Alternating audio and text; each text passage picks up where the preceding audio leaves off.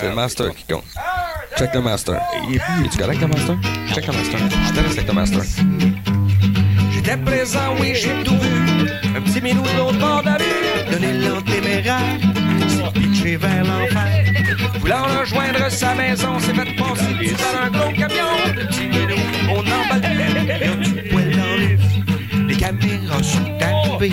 Jean-Luc Maugrain s'est installé. Sujet d'actualité. Ils en ont parlé toute la soirée.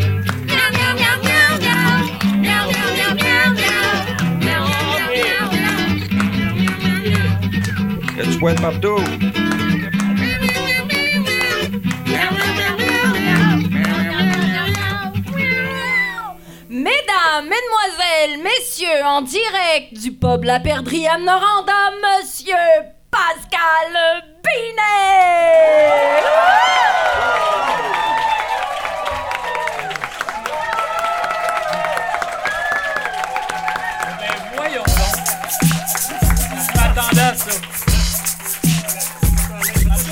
Il est fort, il est grand, il est beau et charmant, c'est qui Pascal Binet! Porte la barbe, il est dur comme un arbre, c'est qui? Pascal Binet! Présent. Ah, j'ai une toune toute. Euh, je suis content. Hey, merci beaucoup, mesdames et messieurs, d'être là à notre 23e Brasserie Nostalgie. Un spécial ce soir. Non, je veux pas le dire tout croche. Moi, de l'histoire des Noirs. Et pour ceux qui nous écoutent à la radio, vous serez contents de constater que, outre l'invité, on a une personne noire dans la salle. Euh, c'est vraiment wild. On, je savais qu'on l'avait avec la- les communautés, mais là, vraiment, euh, bang! Moi, j'ai dit, on va renouveler notre public. Ça va être comme un bel arc-en-ciel, une farandole où tous les gens de toute origine se tiennent par la main. Non. C'est euh, un peu comme à la conférence de Berlin en 1884 euh, pour euh, où les Européens et les colonialistes se sont réunis pour séparer l'Afrique. C'est pas mal juste du monde blanc.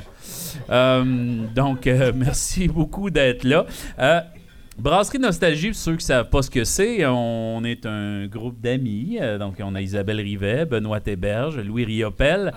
Et on, se, on invite des gens avec qui on a le goût de prendre une bière afin de discuter de leur parcours et de pourquoi la BTB est extraordinaire et parfois même comment dans le temps c'était donc mieux.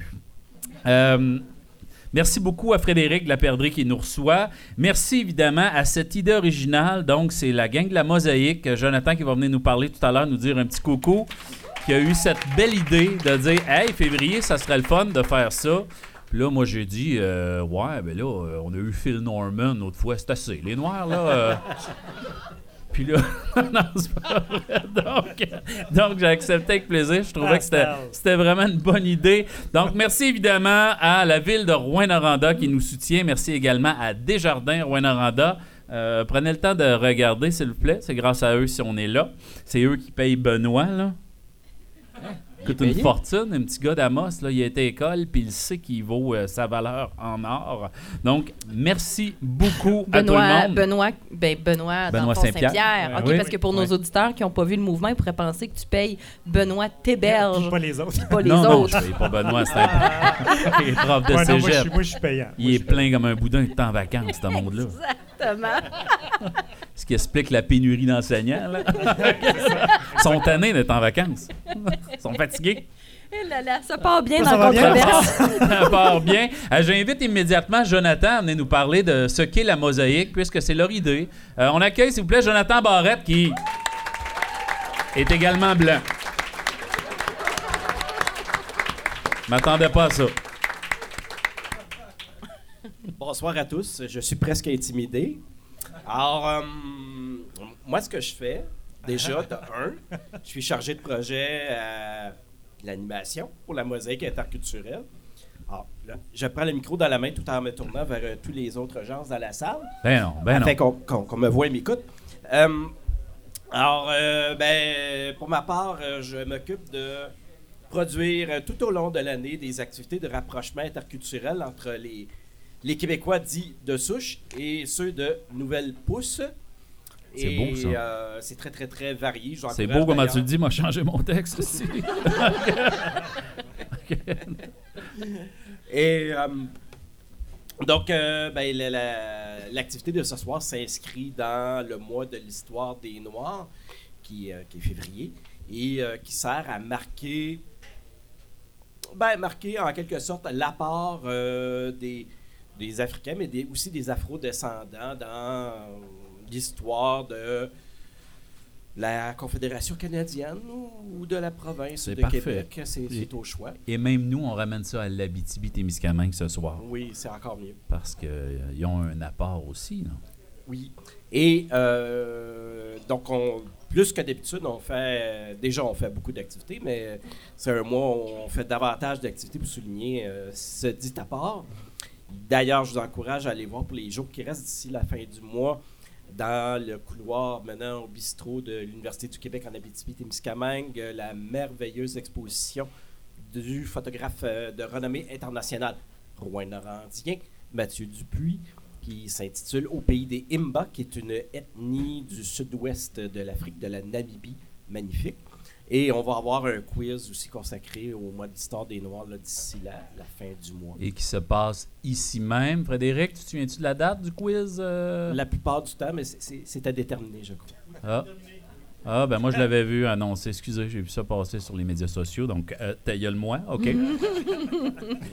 ben, merci beaucoup, Jonathan, de, de cette belle idée, cette initiative, de nous avoir euh, donné l'idée de parler de ce très, très beau sujet euh, important. Et bien, je vous remercie de nous avoir donné l'opportunité de, de faire parler Mme euh, Sobanjo ce soir. Oui, Oui. parce qu'on a une invitée extraordinaire. La plupart l'auront vu dans leur petit écran pendant des semaines pendant la COVID. Notre invitée de ce soir, euh, Madame... S- Oh, si je l'ai manqué, juste faire chier. Omobola Sobanjo. non, non, non, je vous paie pas. Non, non, non. Restez là, je voulais juste que le monde les réchauffe. Non, non, je les agace avec vous, là. Là, vous êtes, vous êtes le programme principal. On va avoir les annonces avant. Merci, Jonathan. Elle était prête, elle était craquée, là. Un peu plus pour me voler le show, là. Tasse-toi, m'animer. C'est ça que je l'ai entendu dire. Ce soir, dans mon petit moment où je m'écoute moi-même parler, j'ai décidé de rendre hommage aux Afro-Canadiens et aux Afro-Canadiennes qui ont choisi de venir s'installer en Abitibi-Témiscamingue. Moi, j'ai un crayon qui allume, je suis comme Star Wars. Et qui ont contribué à bâtir notre belle région. En partant, euh, on n'a pas bien bien, mais euh, j'avais écrit euh, Je vous demande de les applaudir, mais euh, applaudissez-les chez eux et ainsi que Vanessa. Donc, euh, on peut les. J'avais écrit On a la chance d'en avoir quelques-uns et quelques-unes avec nous, ce qui est faux. Mais on a notre invité d'honneur qui est Madame Sobanjo. C'est ça qui est le plus important. Tellement d'auditeurs, d'auditrices Oui, qui oui, nous oui. écoutent présentement, à qui on pense. Exact. Donc, euh, toi, si dans ton salon tu nous écoutes et que tu te reconnais, félicitations. Euh, comme c'est le cas pour l'ensemble de- des, micros, euh, des, euh, des, des- voyons, j'ai donc bien de la misère, des brasseries Nostalgie, on va avoir une animation ici en avant 100% blanche. Euh, ce, qui est, bien représentatif de la société euh, d'il n'y a pas si longtemps et même maintenant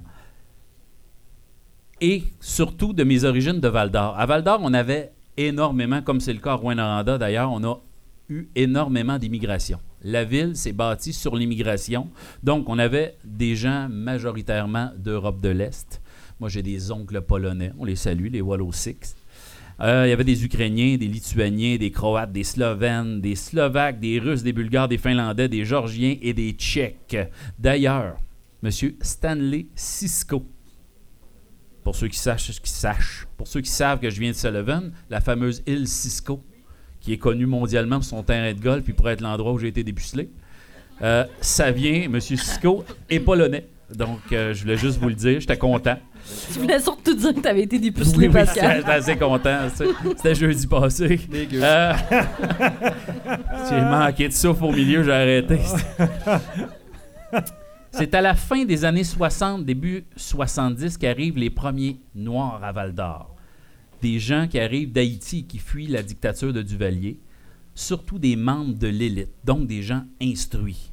C'est des gens qui ont appliqué sur un programme parce qu'on manquait d'enseignants, tout comme c'est le cas en ce moment, mais on manquait d'enseignants en région éloignée. Et donc, les premières personnes noires avec qui j'ai eu de réels contacts sont des enseignants renommés et inoubliables qui ont travaillé à la polyvalente Le Carrefour. Est-ce qu'on a des gens de Val d'Or aussi qui ont passé de zéro? T'as-tu passé? T'es-tu euh, assez jeune pour avoir euh, vu. euh, ben, dis-les pas. Je vais le lire, là. Tu me diras euh, si ça dit quelque chose, ces profs-là. Je vais débuter avec une grande dame qui s'appelle Yolette Lévy. Que j'ai pas eu la chance d'avoir comme enseignante puisqu'elle enseignait la chimie et que j'étais vraiment trop poche en maths pour avoir de la chimie. Parce qu'il fallait que tu sois bon en maths pour avoir la chimie. C'est encore ça d'ailleurs. Vous allez voir. Après, quand je vais parler de l'autre prof, euh, j'en parle de ma- de ma chiétude en maths. Alors, je l'ai fréquentée parce que j'étais impliqué dans tout ce qui se faisait en ville et elle encore plus que moi. Donc, certains se souviennent d'elle parce que c'est d'ailleurs une des fondatrices de la Mosaïque au début des années 90. C'est une pharmacienne de métier dans son pays, la Haïti. Et elle vient travailler comme enseignante à Val d'Or et crée plein de petits et de petites scientifiques. Et également, elle s'engage dans le syndicalisme, dans la politique, dans le féminisme, dans le CA de l'UCAT et inévitablement, à la fin de sa vie, on ne pouvait pas s'en empêcher, pour le droit des aînés. Donc, quand la gang qui, essaie d'empêcher de bien traiter les aînés vu Violette arriver, ont fait Ah, fuck, on va être obligé d'améliorer leurs conditions. C'est tellement une grande dame que le regroupement des femmes de l'Abitibi-Témiscamingue a créé le prix régional Yolette Lévy, visant à honorer chaque année une femme s'étant illustrée pour améliorer l'égalité et la parité des femmes. Alors, on l'embrasse, elle est décédée il y a quelques années. Madame Lévy, merci pour tout ce que vous avez fait à Val d'Or. C'est toutefois d'un autre enseignant que moi je voulais vous parler, donc un enseignant qui a eu un impact direct sur ma douce personne. Et s'il y a des athlètes dans la salle, vous l'aurez évidemment probablement rencontré. Euh, Benoît au soccer, je pense que tu tu le vois passer. Et j'ai nommé M. Georges Claude. Y a-tu des gens qui ont déjà connu Georges Claude qui était extrêmement. Faites oui pour assemblage, j'ai pas oui. l'accord. Eh oui, Georges Claude, impliqué dans le soccer. Oui. Georges Claude.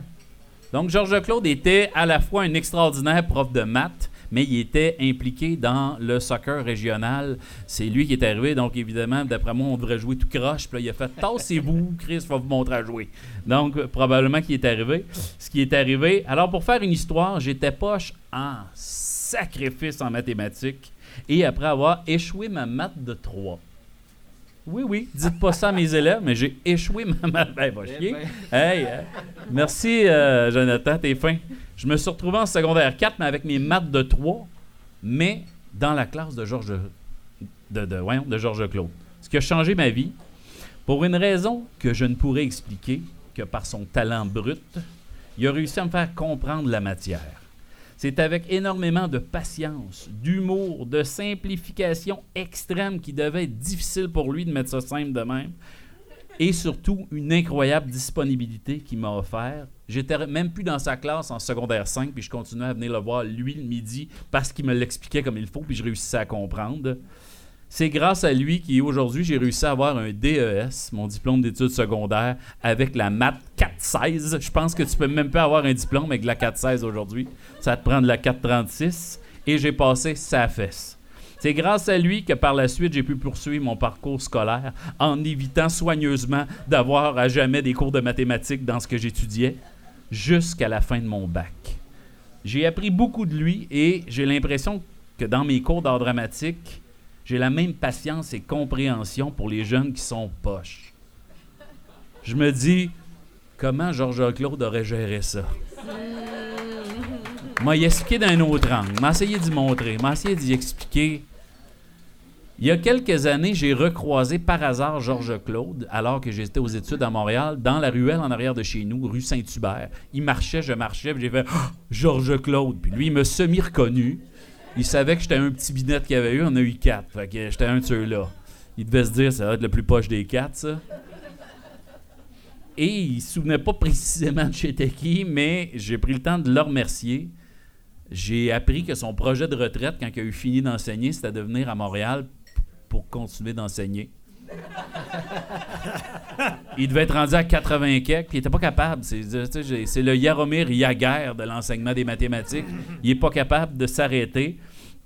Je tiens donc à finir mon petit moment de je m'écoute parler en disant merci à toutes ces Yolettes et à ces Georges Claude qui ont choisi l'Abitibi pour rayonner dans tous les domaines. Merci Georges Claude.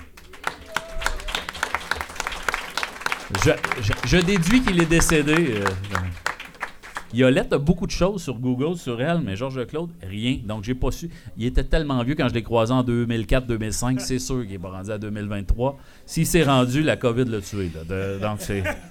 Donc, merci beaucoup. Ben, c'est un bel hommage. J'espère que. Ça, ça allait bien, là. D'ailleurs, j'ai, d'ailleurs, j'ai une belle image. Pour ceux qui ne me croient pas qu'il existe, j'ai une image ici que Benoît va nous mettre de Georges Claude, qui est la seule chose que j'ai trouvée. Ça, puis il y a une espèce de CA en, P- en PDF de- du regroupement de soccer de la BTB. C'est drôle, il ressemble à un boc de bière.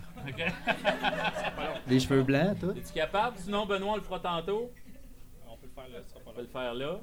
Alors, ce que vous allez voir, c'est une photo des enseignants de la polyvalente Le Carrefour en 1996. Ça ressemble à la salle ici, d'ailleurs. Alors, on a des gens blancs. On a Yolette ici. Et on a Georges Claude ici qui a toujours son espèce. Pour ceux qui se demandent pourquoi de je porte tout le soccer. temps des petites vestes, j'ai pris ça de Georges Claude.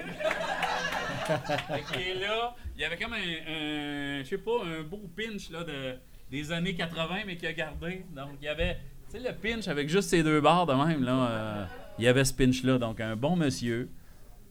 Qu'on les remercie. Euh, S'il y en avait qui avaient étudié à Val d'Or, vous auriez reconnu des profs. Pour ceux qui sont à la maison, euh, vous googlerez euh, Georges Claude. C'est une des trois photos qui sort. Merci beaucoup. Je pars. Ben oui, vous pouvez m'applaudir, j'adore ça.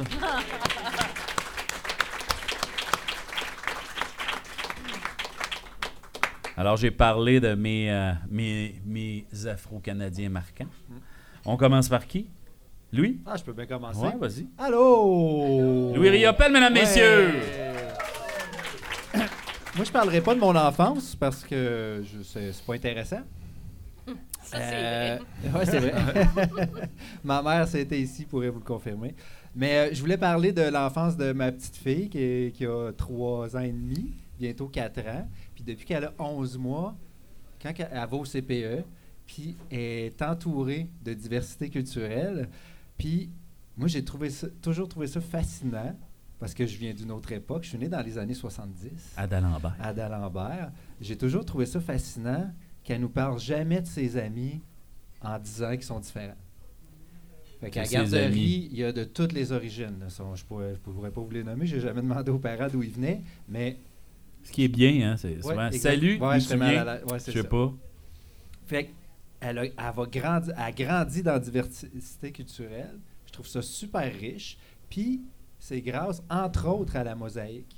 Fait que je voulais juste prendre 30 secondes pour remercier. On l'a fait tantôt, mais je voulais remercier la, mosa- la Ouais, mosaïque vous êtes fin. qui promeut l'intégration des familles euh, immigrantes, puis qui permet à ma fille, une Québécoise de souche, d'être une nouvelle pousse de Québécoise de souche parce que elle sera jamais une Québécoise de souche comme nous on l'a été en faisant Ah mon Dieu, il n'est pas pareil. Elle s'en sac bien raide de cette différence-là.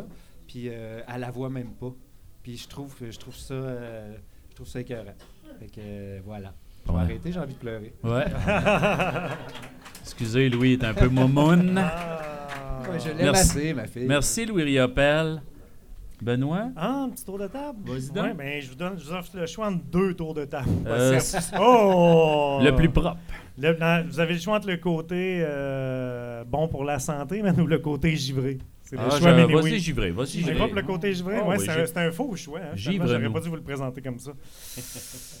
Savez-vous où se cache Carmen Sandiego? Oh! À la TV? Parce que quand on était petit là, sur euh, les, les euh, proto-ordinateurs, le Commodore 64 et Ah, tout Il a volé une sacoche, lui, madame. Ah, Ah! ouais. Tabarnouche. Excusez, euh, Benoît, je, il y a un... Mais euh, c'est ça, il y avait un jeu euh, tu sais, qui a fait le tour du monde, mais sur disquette euh, 5.3 pouces. euh, voilà. Et euh, de sorte que quand les, les jeux télévisés et la- les émissions jeunesse ont voulu s'emparer pour la première fois de s'inspirer des jeux vidéo pour faire quelque chose à la TV, ça a donné des émissions jeunesse. Puis il y en avait une ici euh, qui était une adaptation locale de choses qui se faisaient un peu partout dans le monde qui était Mais où se cache Carmen San Diego. C'était animé par Martin Drainville. Ça passait à Télé-Québec. Et euh, il était soutenu par Pauline Martin, qui Oui. était toujours sur son bureau, puis faisait comme la chef, qui l'envoyait faire des missions. Mais finalement, c'était un jeu questionnaire sur la géographie, puis ça. Puis le but, c'était de trouver où cette grande voleuse espionne internationale pouvait bien se cacher euh, dans le monde. Puis là, on apprenait plein de choses. Mais dans ce de- dessin, pas, de- pas ce dessin-là, mais dans cette émission. émission jeunesse-là, il y avait un quatuor à voix qui avait pas rapport dans cette émission-là. Ils se sont demandé comment on pourrait faire des transitions entre les différentes catégories de questions. Ils ont inventé les Vox Appella. C'était un furieux groupe de chanteurs a cappella qui était formé de quatre personnes. Une fille, puis un gars qui sont la fille et le gars qui sont dans toutes les gags juste pour rire. Tu sais, les gags juste pour rire, Oui. il n'y a jamais de parole. C'est des gens qui jouent des tours à du monde dans des centres d'achat, puis ça roule depuis 25 ans dans les avions. Là. Ben, il y, a- il y a toujours la même fille qui fait les personnages, puis l'autre gars qui a les cheveux frisés. Bon, il y a ces deux-là qui chantaient. Et euh, il y avait un autre dude qui était euh, le député du Bloc québécois actuel. Tu sais, celui qui est toujours étrange puis qui a de l'air d'avoir bu un peu quand il fait des... euh, des... C'est pas Macacoto que tu parles. non, non. là. Sébastien Lemire non, était non, là-dedans. non, non, non, Ouais. non, non. C'est un acteur qu'on a vu pendant longtemps, puis là, récemment, il est devenu... Ah, ben, je euh, sais pas. Il est devenu, euh, c'est ça... euh, Il est devenu député. euh, au, au fédéral. OK. Puis, il y avait le quatrième dude qui était un peu un des seuls acteurs noirs qu'on voyait à la télévision dans ce temps-là, mettons, à part Normand Brathwaite. Puis, il s'appelait Videmir Normil. Ça vous dit peut-être quelque chose? Si ça vous dit pas quelque chose, ça s'en vient. Googlez-le sur votre téléphone, c'est- vous allez bizarre reconnaître. parce que la seule chose qu'on lui faisait faire dans toute cette émission-là, c'était une voix grave dans le jingle. Mais où se cache Carmen San Diego. C'était ça son rôle, lui, de faire la voix grave. Puis j'ai toujours trouvé ça ridicule qu'on qu'on utilise un acteur uniquement pour faire quelque chose de si cliché que la voix de Barry White euh, dans un contexte. euh. Et euh, il faisait aussi, ces quatre personnes-là, il faisait aussi les transitions. C'est comme par exemple, quand dans le jeu, il fallait trouver le butin, il disait le butin, le mandat d'arrêt. Combien vas-tu miser? Ou bah ou. Puis euh, voilà, mais tu sais, tout ça pour dire que la représentation des Noirs à la télévision, tu sais, euh, encore aujourd'hui, Encore on, a on, de la est difficulté très avec en ça. retard sur même Mais- les États-Unis, ce qui est triste. Mais hein. pour vous dire qu'il y a quand même eu une certaine évolution qui s'est faite, une sensibilité à cette idée-là, tu sais, de la représentation des différentes communautés, c'est qu'aujourd'hui, le fameux Widemir Normil, c'est Fardoche dans la dernière génération de Passe-Partout. Alors, tu sais, il y a un chemin qui se fait, puis il y a une place qu'on accorde Et qui est il de est plus en plus grande. Et tout à fait. Puis c'est un furieux acteur. là. Il, y a un, il y a un CV euh, très très long, mais euh, dans l'œil du grand public, euh, cette représentation-là n'est pas très grande. Voilà. Ben, merci, Benoît.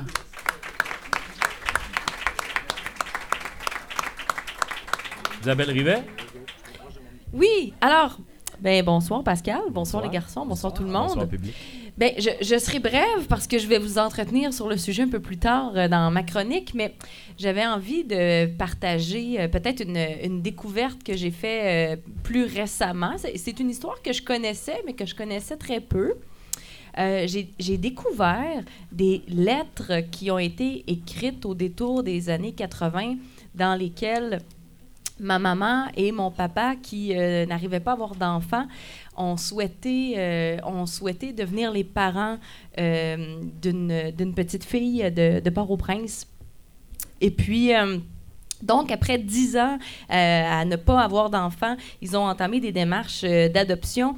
Puis, euh, j'ai trouvé, euh, j'ai trouvé dans ces lettres-là, bon, je connaissais bien euh, l'amour maternel de ma mère, mais de, la, de la lire, puis de- d'essayer de, presque de se vendre comme maman en disant Laissez- laissez-moi être, être la maman de cette petite fille-là. Et puis, j'ai eu la chance quand même de parler avec elle. de son vivant, de cet enfant-là, finalement, qui n'est jamais arrivé. Euh, parce qu'à ce moment-là, il y avait une très longue liste euh, de parents, euh, de parents québécois qui souhaitaient adopter parce qu'ils ne pouvaient pas avoir d'enfants. Et puis, quelques mois après, là, je vous dirais un deux ans et demi de démarche. Euh, L'enfant, cette petite fille-là, tellement espérée, souhaitée, aimée, euh, devait arriver. Et puis, euh, ma maman est tombée, est tombée enceinte. Puis, elle a réécrit une lettre dans laquelle elle a dit Mais s'il vous plaît, laissez-moi quand même être maman de cet enfant. Et puis, on lui a fait comprendre qu'il y avait d'autres familles, d'autres parents qui n'avaient pas la chance d'être parents, et puis de peut-être laisser euh, la chance à, d'autres parents. Puis aussi, il remettait peut-être un peu en question l'idée d'avoir à la fois deux bébés euh, en même temps.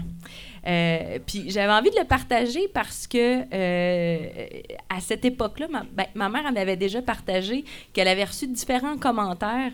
Puis dans son esprit, et on le voit très bien dans les lettres qu'elle écrit à ce, à ce prêtre qui vit à Port-au-Prince et qu'elle lui dit Moi, j'aime cet enfant-là comme, comme mon enfant. Je, je, je, je souhaite élever mes deux filles, celles que j'ai portées dans mon ventre et cet enfant que nous irons chercher. Donc, cela n'est pas arrivé, mais ça fait partie de, de l'histoire. Puis, à quelque part, je, je pense à cette jeune femme euh, haïtienne que je ne connaîtrai jamais. J'aurais bien aimé que tu sois ma sœur. Voilà. Isabelle Ribet.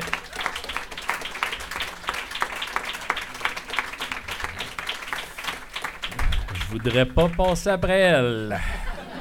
Alors, le prochain, c'est un petit gars d'Amos, donc je me doute bien de qui il va nous parler. Ouais, de. Devine.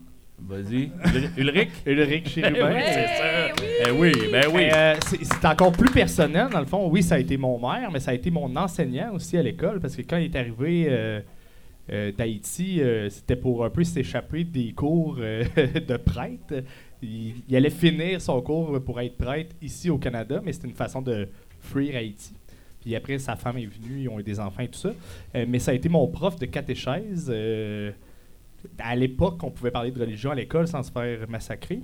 Euh, mais ça a été ça. Mais qu'est-ce qui aussi m'a toujours surpris d'Ulrich, c'est qu'à tous les ans, à, à- à chacun de nos fêtes, de tous les citoyens d'Amos, s'était ami avec lui sur Facebook et te souhaitait bonne fête. Moi, je trouvais ça assez intense parce que 13 000 personnes, c'est beaucoup de personnes. Ah, OK, c'est peut-être pas tout le monde que Facebook, mais il prenait son petit temps le matin à dire bonne fête à tout le monde, de souhaiter des bonnes journées. Première fois que j'ai vu ça, qu'un maire s'investissait comme ça dans les anniversaires des gens. C'était une petite touche personnelle, mais il faisait qu'il était bien aimable. Maintenant, on peut le retrouver euh, au-dessus de l'Aricana avec la passerelle Ulrich Chérubin. Fait que si ça vous tente d'aller voir Ulrich, ben, il est toujours là. Il est là encore. Un grand Abitibien. Merci, on l'applaudit, même si euh, il nous entend, j'en suis certain. Alors, mesdames et messieurs, parlant de personnes euh, extraordinaires qui a choisi l'Abitibi, mesdames et messieurs, je vous demande, l'Abitibi, Témiscamingue, Hey, j'oublie tout le temps de le dire. Il y a tout le temps un Témicien. Moi, c'est les seuls immigrants, je suis pas capable.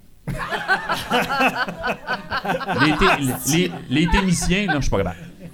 Ah, Témiscamingue, on est différents. Euh, c'est cool d'avoir des belles opinions. Alors, mesdames et messieurs, on l'accueille comme il se doit. Mesdames et messieurs, la docteure Omobola Sobanjo. Elle s'en vient.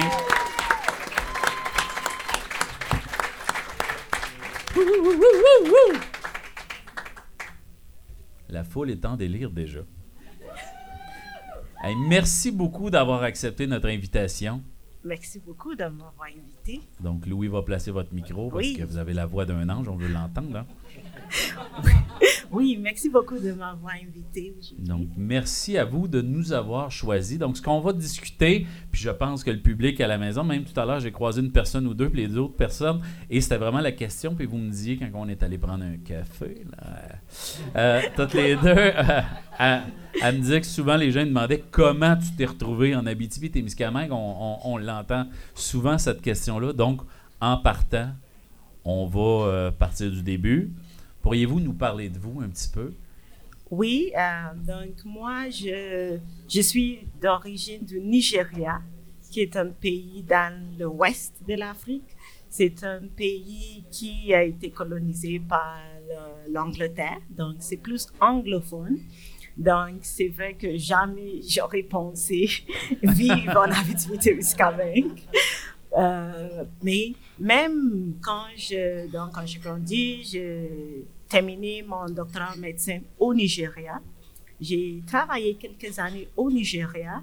euh, et pendant ce temps-là, j'ai trouvé c'était quand même difficile de travailler comme médecin au Nigeria. Je vous explique pourquoi. C'est parce que au Nigeria, il y a des difficultés dans le pays qui font en sorte que il n'y a pas de le, le soins de santé sont pas couverts complètement par le gouvernement. Pour il les y a gens qui ne connaissent pas le pays, je pense que c'est une puissance pétrolière. Il y a Exactement. énormément de pétrole, mais l'argent ne se retrouve pas nécessairement dans les services C'est publics. pas bien réparti, on dirait. Donc, il y a beaucoup d'argent. Il y a des Nigériens qui sont très riches, mais il y en a qui sont très pauvres. Donc, il y a une grande marge entre les citoyens qui fait en sorte que quand tu travailles dans un hôpital public, il n'y a jamais de ressources. Les ressources manquent, mais les gens qui sont plus pauvres ne peuvent pas payer pour des soins en- dans le privé. Donc, ils viennent dans le, public et ils doivent dépenser pour tout. Donc, ils doivent dépenser pour avoir un cadre, ils doivent dépenser pour avoir le, le, le lingette, le, seringue, tout, tout, tout, qui est très difficile. Et ça fait en sorte que les gens viennent lorsqu'ils ont, ils sont rendus, ils ne rien faire autre. C'est-à-dire, c'est leur dernier choix. Ils ont trop mal, ils C'est ça, voient que énormément. Si je ne vais pas, je vais probablement mourir. Donc, on voit des cas qui sont la, la malaria qui est très, très, très sévère. Tu vois la rougeole, tu vois un bébé nouveau-né avec la tétanos, c'est quelque chose qui est éradiqué dans plusieurs pays du monde, mais Est-ce que c'est nous, on le voit. est-ce que c'est ce qui aurait pu vous intéresser à la santé publique en- Exactement. Donc, quand je voyais ça, j'ai dit, mais toutes ces choses-là, on peut le prévenir en amont. Donc, je voulais en savoir plus. Donc, je me suis décidée, j'ai pris la décision d'aller faire une étude en santé publique. Donc, euh, je me suis rendue en Angleterre pour le faire. Euh, je l'ai fait à l'Université de Leeds. J'ai terminé et la décision était est-ce que je retourne au Nigeria? Est-ce que je poursuis? Qu'est-ce que je fais?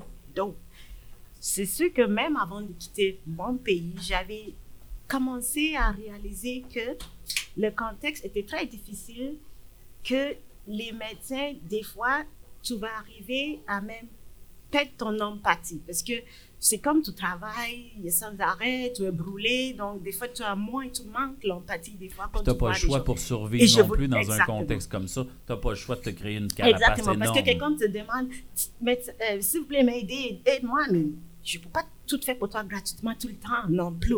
Donc, j'avais un clash à de- l'intérieur de moi. Je dis, c'est soit que je devienne quelqu'un que je ne me reconnais plus, ou je ne vais pas pouvoir le faire. Donc, j'ai réalisé que ce n'était pas le, le meilleur choix pour moi. Et aussi, politiquement, il y avait aussi d'autres enjeux de sécurité Oui. dans le pays à l'époque qui fait en sorte que même mes parents m'ont conseillé, ce ne serait pas une bonne idée de revenir tout de suite. Donc, je- je- j'ai poursuivi et euh, mon frère était déjà au Canada, donc je me suis venue au Canada. J'ai dit, OK, je vais venir au Canada. Mais même lorsque j'étais en Angleterre, c'était toujours cool de parler français, donc je voulais apprendre le français. Mais pas nécessairement pour vivre dans son région. Mais Pour quand pouvoir commander un café en français. Exact, pour oui. pouvoir impressionner mes amis. Quand je suis arrivée, j'étais en Ontario, je, je voulais m'inscrire dans un cours et mon frère me dit, mais ce serait mieux si tu vas comme à Montréal, parce que lui, il a vécu à Montréal, il était à Concordia pour sa maîtrise.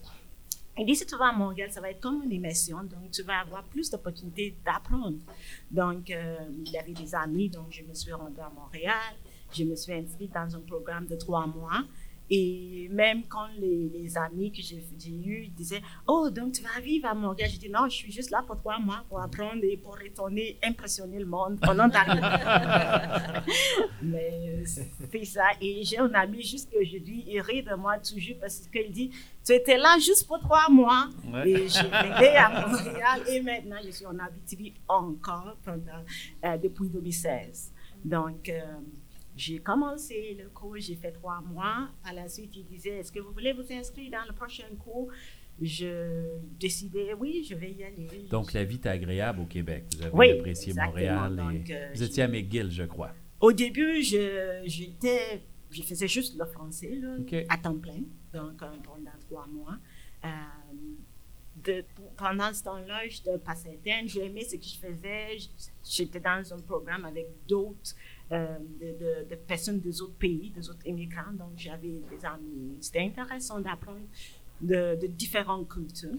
Et là, votre français est impeccable. Avez-vous appris ça dans le cours de McGill? Parce qu'on va tous aller Non, étudier là. là, Non, parler mieux français que Louis. là, de- Mais, mais non, j'en ai app- c'est sûr que j'en ai appris à Montréal, mais à Montréal, veux, veux pas, euh, j'étais capable d'avoir un bon réseau anglophone quand même. Donc, c'est quand je me suis venue ici, en Abitibi-Témiscamingue, que mon français a beaucoup, euh, ça a amélioré beaucoup. C'est que tout le monde à l'hôpital parlait français. Parce que maintenant, je n'ai même pas le choix. Même mes amis, hors du travail, il faut que je parle euh, mon français.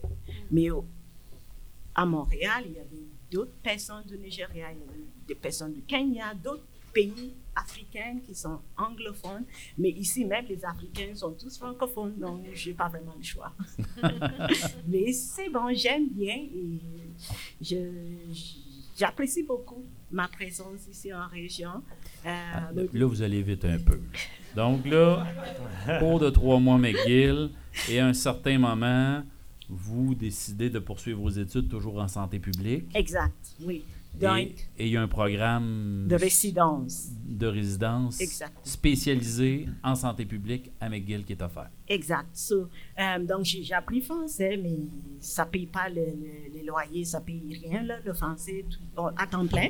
Donc, il fallait travailler aussi parce que j'ai commencé à écouler toutes mes, mes, mes- ce que j'avais épargné a- avant de venir. Donc, euh, j'ai commencé les démarches, j'ai passé mes examens pour pouvoir avoir un permis pour pratiquer la médecine ici, au Québec. Euh, je, par la suite, il fallait faire une spécialisation. Euh, donc, je me suis... Ben, ça a dû aider énormément que vous ayez passé par l'Angleterre avant aussi, juste au niveau de la reconnaissance de vos acquis. Oui, ça a aidé parce que oui, ça a aidé parce que j'ai été dans leur système parce que j'ai c'était pas juste la maîtrise que je fais en Angleterre, j'ai aussi travaillé dans leur système. Donc j'avais aussi d'expérience. Donc, l'Angleterre, vous avez déjà reconnu vos Exact. études. J'avais déjà un permis de, de pratiquer en Angleterre. Donc, ça paraît bien dire, écoute, si je peux le faire à Londres, je dois pouvoir le faire à Montréal, chose. Mais c'était pas si facile quand même. Non, Il non, fallait non. passer les examens. Mais j'étais, j'étais chanceux. J'étais pris pour la résidence McGill et j'ai débuté mon- ma résidence pour la spécialité de santé publique et euh, médecine préventive d'une durée de 5 ans. Donc, euh, De 5 ans? Oui. Donc, tu sais- tu sais, quand t'aimes ça à l'école, là, moi, je pense qu'elle a pas ses 4-16, là, elle. là. Donc, comment, là, vous avez entamé ces études-là, vous êtes tombée amoureuse de Montréal, la vie ici. Comment l'Abitibi, Témiscamingue, est apparu dans ça à ce moment-là? Donc, euh, c'est ici que quand j'étais à Montréal, même, euh, je- j'étais à McGill, mais j'ai parce qu'il fallait faire des stages euh, dans la direction de santé publique de Montréal et il fallait faire de- de- demi-journées de formation avec les autres euh, Région. régions, les autres universités aussi, donc Sherbrooke, Laval, Montréal. Donc, on faisait plein de choses en français.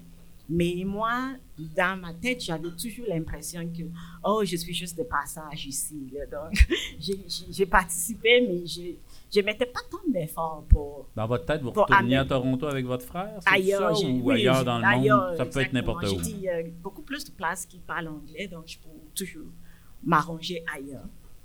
Euh, mais à un moment donné, pendant une de nos demi-journées de formation, nous avons eu une présentation qui était sur le, ville- le- le projet de ville et village en santé. Mhm. Et c'était Faux Réal Lacombe qui est venu Ouais. nous donner la formation. Réal Lacombe, tout le monde. Eh oui. oui. Moi, j'ai fait son hommage au 25e de Ville et Village en santé.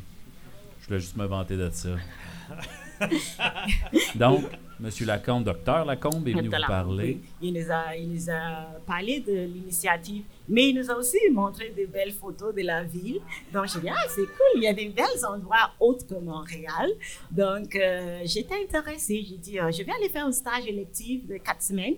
Euh, juste, encore une fois, juste pour voir quelques places différentes. Donc, c'était des images de lacs, de verdure, de qu'est-ce qu'il Oui, de- c'était le lac Kosciuszko à côté, donc les, les- même le parc À fleur d'eau. à fleur d'eau aussi. OK. Donc, oui, des- donc, j'ai dit, ah, c'est intéressant. Et il parlait aussi des, participations de, de- de- de différents partenaires de la ville, et l'engagement communautaire. Donc, ça m'intéressait. Donc, j'ai dit, je vais venir faire ça. Et quand je suis venue, euh, le lendemain, donc, je suis arrivée en fin de semaine, je me suis installée. Et le lundi, le premier journée de mon stage, ils m'ont dit Oh, aujourd'hui, on a une rencontre des organisateurs communautaires de la région et ça, on va le faire, c'est quelque pla- euh, part chez un de nos, nos, nos intervenants à Ville-Marie, mais on est allé dîner au- euh, à la Bannique. Ah. Donc, je- on, on voyait l'eau, c'était comme, ouais, c'est une belle région. C'est un beau spot en partant. oui, c'était vraiment. euh, et même en allant, en descendant, en, en allant, on voyait euh, Notre-Dame du Nord, le- le- c'était vraiment. C'est vraiment magnifique. oui, ça ils ont bien planifié ça pour me montrer. La grande séduction. Oui. C'était intéressant. Donc, j'ai passé quatre semaines. Pendant les quatre semaines, on a même eu l'occasion aussi de, de, de faire des rencontres euh, dans les communautés autochtones aussi. Donc, c'était riche comme expérience. Mais encore une fois, je n'étais pas prête à décider de travailler. Non, non, non. Donc, pour moi, c'était quatre semaines et au revoir, je retourne à Montréal. ce que je fais.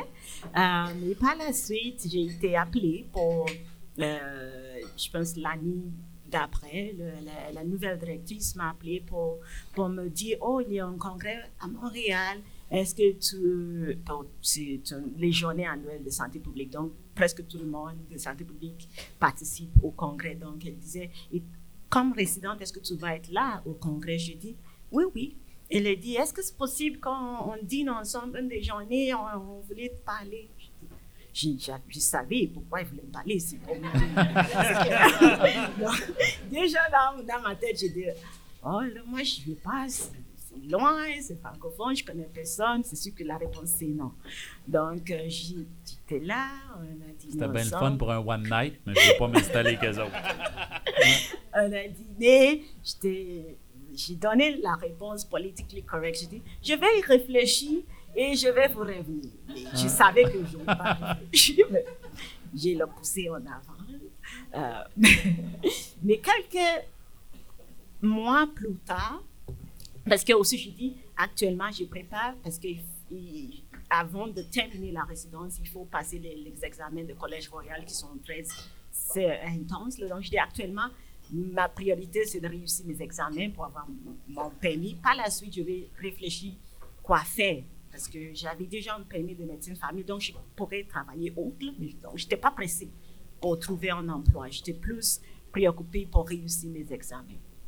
Mais en parlant avec un autre ami, euh, quelques mois plus tard, elle me disait Oh, moi, ma sœur, elle est rendue à Kirkland Lake. Elle travaille euh, euh, TD, le banque TD, euh, Kirkland Lake. Et j'étais à Kirkland Lake. Elle, dit, elle, a même, elle, elle est allée à Rouen. Elle est allée. euh, c'est. Le poutine, là, c'est Chez là. Maurras? Oui, chez Ah Ah il y a des très bons poutines à Rouen. Et elle aime aller à Rouen pour des poutines. Ah oui, je dis, oh, Rouen, c'est c'est- c'est l'habitude-témiscamingue. Comment ça que ça revient encore, l'habitude-témiscamingue? Donc, je dis, ah, peut-être je vais y penser un petit peu plus. Donc, j'ai commencé à y réfléchir. Euh, C'était et co- C'était comme si le destin semait quelque chose. tout, c'est c'est ça, tout en ligne. Donc, euh, Fait que- parler, ça revenait, ça Il revenait. paraît même que plus tard, elle s'est ouvert un compte à la banque TD. Non, non, non. Non, non. mais pas.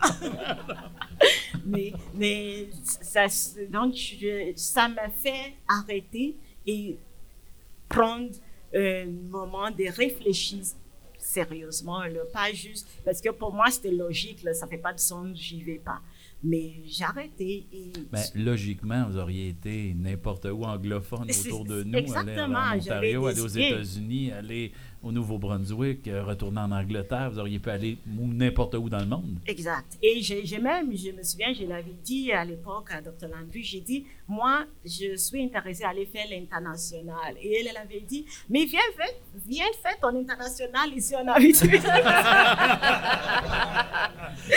On a plein de Polonais, là. Viens voir. C'est pour ça qu'une pandémie est arrivée dans ce pas vrai. mais c'était, c'était, mais, mais finalement, j'ai décidé, après avoir réfléchi, j'ai dit, de toute façon, tu n'es pas attaché, tu peux toujours aller essayer, tu fais un an, tu leur dirais, tu y vas et tu vas essayer pendant un an. Si c'est trop difficile à, à, adapter avec oui, le- c'est l'éloignement, le la, la langue et tout, je dis, tu, tu vas, au moins tu vas savoir que tu l'as essayé parce que, comme ils disent, sans avoir essayé quelque chose, on ne saurait jamais si Tu on l'aurait dire à tes enfants, moi, là, je suis allé dans le bois, puis j'ai connu la, la région éloignée, mes enfants. Maman, doit- Donc, euh, et c'est comme ça que je suis venue en Abitibi-Témiscamingue. Et elle, elle, elle m'a invitée, elle me dit, tu veux-tu venir faire un tour, on peut organiser une visite, tu vas rencontrer les équipes. Parce que quand j'étais venue, étant donné que je n'étais pas à la recherche d'emploi, je n'ai pas fait rencontre des personnes. Il y a plusieurs membres de l'équipe que, tant que je n'étais pas directement en lien avec eux pour mon stage, je ne les ai pas rencontrés. Donc, elle, elle me disait, tu veux-tu venir au moins connaître plus de notre structure, comment on est organisé, pour savoir si ça t'intéresse pour des vrais? Je lui ai dit, moi, ma décision est prise. Je, vais venir. Je n'ai pas besoin de retourner, je vais venir. Je vous Et niaiserai j'y pas suis. longtemps, là. J'y suis depuis. Et elle a signé pour un an et rappelez. Et là, rappelez-moi, quelle année a commencé votre un an, donc? 2016. 2016. Donc, qu'est-ce qui s'est passé? Qu'est-ce que notre région vous a offert? De- de- vous êtes tombé amoureux? Est-ce que c'est ce que c'est un homme? Non, Parce que pas les- encore. Pas encore. Oh. Non, mais il y a des, comme je vous ai dit, premièrement, c'est une belle région. Oui. On est chanceux, on, on- est juste à côté là, du lac, donc on peut sortir, prendre une marche à l'heure du dîner. Euh, on a des belles, des belles personnes. Moi, j'ai une très belle équipe. Euh, comme on disait tantôt, on- pendant la pandémie, j'ai passé beaucoup, beaucoup, beaucoup, beaucoup de temps au travail, mais c'est parce que c'était avec des personnes géniales. là. Ben oui. Donc, ça, ça aide beaucoup là, de connaître Mais de heureusement. Mais là, ce qui s'est passé durant la pandémie, vous arrivez ici, ça fait quelques années que vous êtes là, les gens vous connaissent, mais les gens qui travaillent avec vous, dans vos cercles immédiats, et tout à coup, du jour au lendemain, bang, vous devenez la madame de la TV. Qui, tous les jours, nous parle, nous rassure, nous explique où on en est avec ça. Comment vous avez vécu ça, cette célébrité régionale-là? là? Même les gens du Témiscamingue vous reconnaissaient, là. Non, ils n'ont pas la télé. C'est sûr que c'est- c'est c'est quelque chose, particulièrement pour deux raisons. Euh, comme je vous ai dit, moi, d'origine, je suis plus anglophone. Donc, euh, je ne me voyais pas prendre la parole euh, devant le micro parce que je dis, ah, j'ai un accent, je, mon français n'est pas parfait, comment les gens vont me comprendre? Ça, c'était une chose.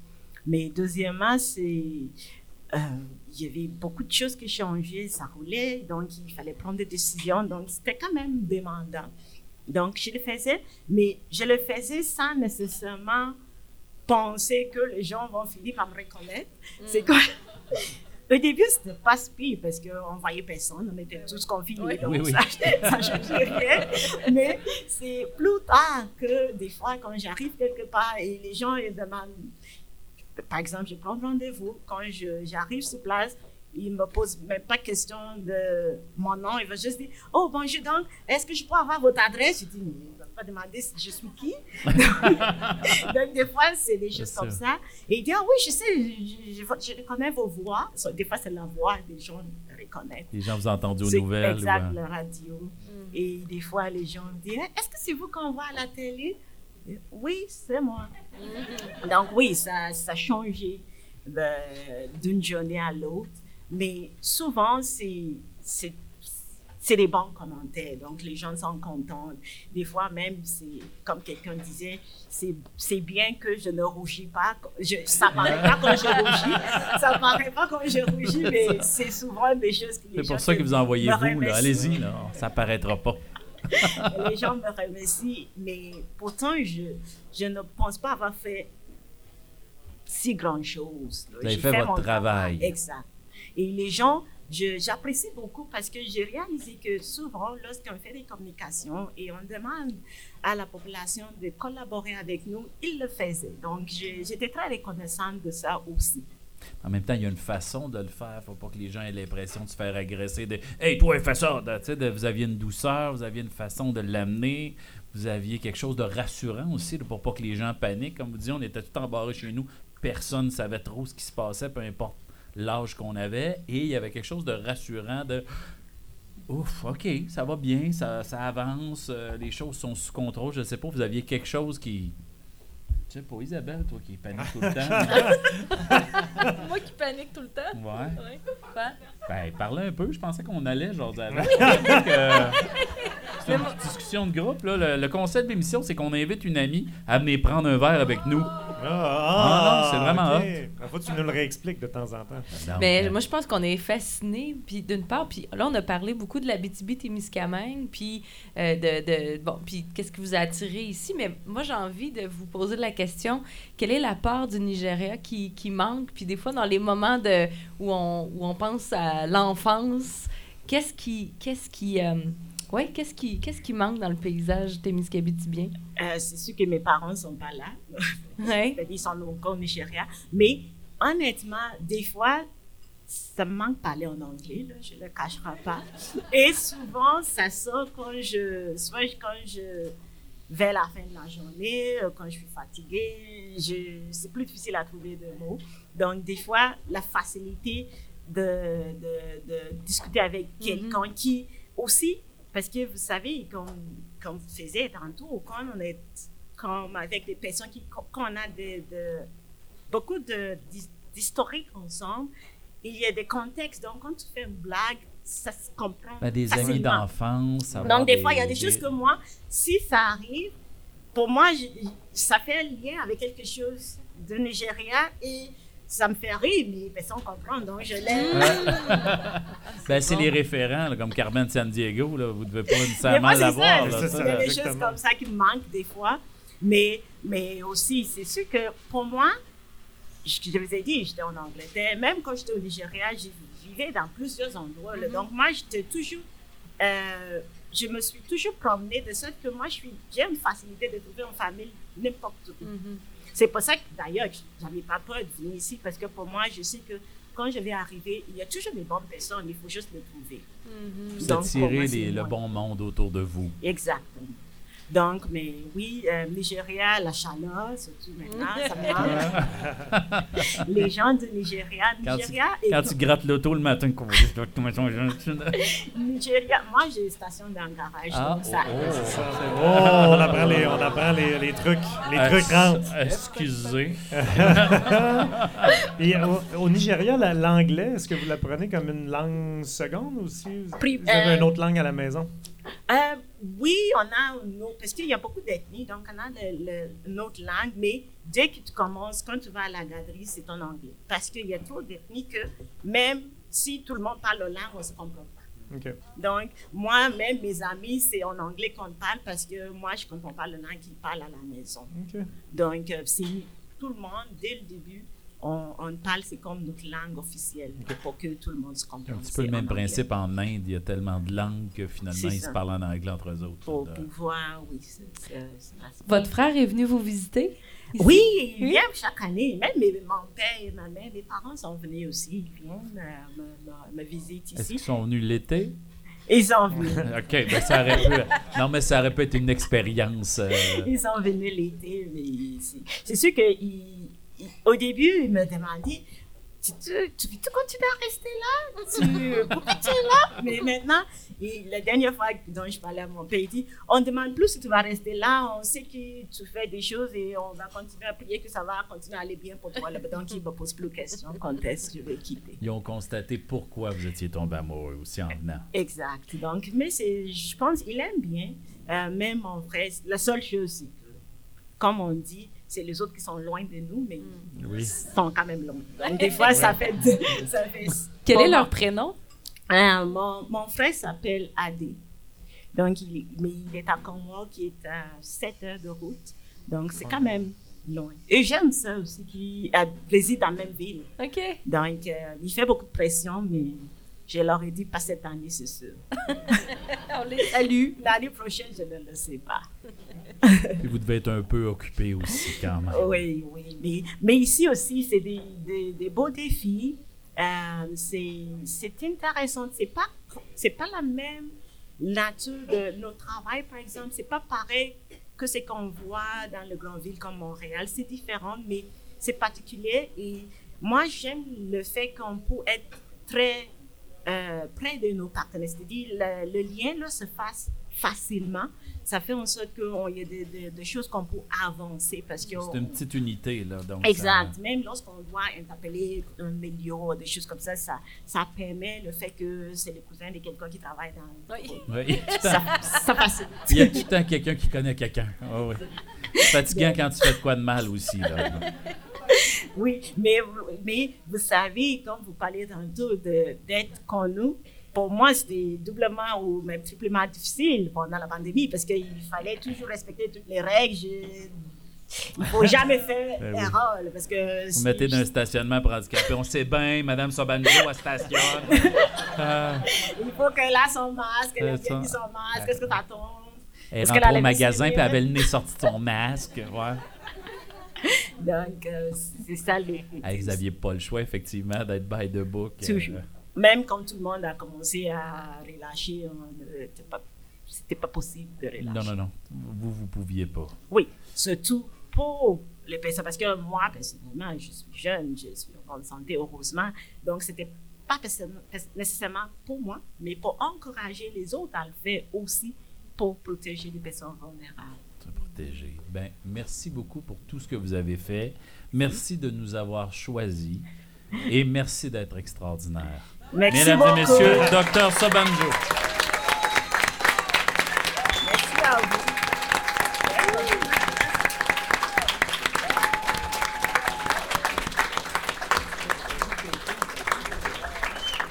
Et si on se fie à la salle, euh, elle, a- s'est construit une famille qu'elle a choisie, effectivement, de gens merveilleux d'Abitibi-Témiscamingue. Je rappelle que cette émission vous est présentée par Desjardins de Rouen-Noranda. Oh oui, c'est le moment du jingle. c'est Ouais, ça? j'aimerais oui, on l'a oublié au début. Hein? Puis là, Oui. j'étais en train d'oublier que j'allais avoir à faire ça. Alors, je, je vais me mettre en voix, ce sera pas très long. Puis je me prends une petite gorgée. Benoît Héberge boit de l'eau. Hmm. Alors, en plus Ah, des jardins, on a le soutien de l'entente euh, de, de la ville de Rouen-Noranda. Alors, on les remercie également de nous soutenir, euh, ce qui nous permet de s'acheter des micros et de payer Benoît Saint-Pierre. Oui, merci de le préciser. Alors, Benoît, Oui. tu vas nous chanter euh, Alors, des jardins. euh, oui, notre commanditaire, c'est Desjardins. Euh, J'ai toujours l'habitude de faire une petite chanson là, pour remercier notre commanditaire. Puis évidemment, tu es toujours dans l'esprit du thème de la journée. Puis évidemment, comme c'est le mois de l'histoire des Noirs, ben, je me suis dit, qu'est-ce qui est noir? La nuit. Oui, c'est évident. Alors, euh, c'est parti. Il est 10 heures du matin, m'en va chez Desjardins. Je travaille pour mes épargnes, et eux, c'est leur gang-pain. Mon taux était variable, dans un mois, faut négocier. Je vais voir mon conseiller. J'espère de pas tomber amoureux de lui. Christian, il a des beaux yeux. Christian Dion, mesdames et messieurs. Amoureux de lui, c'est un conseiller hypothécaire. Chaque fois que je pense à lui, le cœur veut m'exploser. Quand je pense à lui, j'ai envie de me fixer. Oh, le taux, assise à une chaise, dans sa d'attente chez Desjardins. Je suis à l'idée de l'entendre m'expliquer avec des beaux mots comme ristourne-nous amortissement? Il va les prononcer. Puis je vais sûrement signer car je suis amoureux de lui. Dion, c'est le meilleur.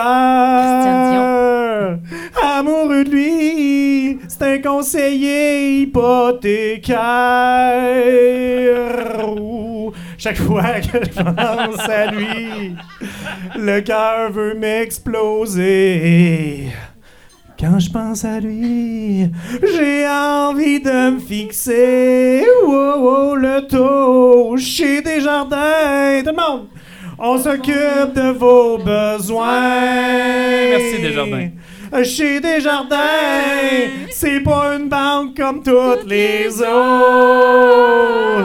Il faut que je pense à nous, notre communauté. Chez Desjardins, on investit ici. Wow, wow, wow, wow.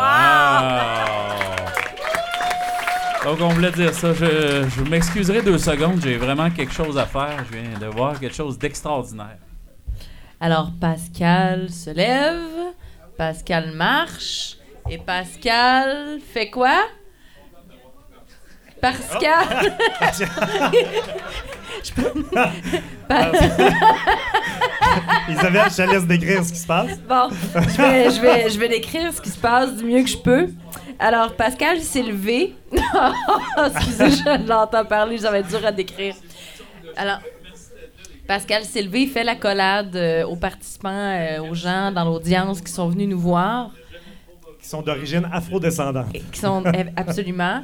Alors, Pascal, y a-t-il un pilote dans l'avion? J'étais ému de les voir. Les gars sont beaux, des beaux hommes. S'il y en a qui. Les gars, êtes-vous célibataires? Ah! Excellent. On remarquera qu'il y a beaucoup de gens qui s'installent ici et qu'est-ce qui les garde en ville? Moi? Nos hommes et nos femmes et leur sensualité. Donc, si on veut garder ces deux hommes extraordinaires-là dans notre région, comment les filles? OK? On y va. Fait que merci les. Hey, vous êtes beaux, les gars, en plus. Non, non, mais c'est des beaux garçons. Non, mais tant mieux. Tant mieux qu'il y a des beaux garçons qui viennent s'installer ici. Merci en tout cas de nous avoir choisis.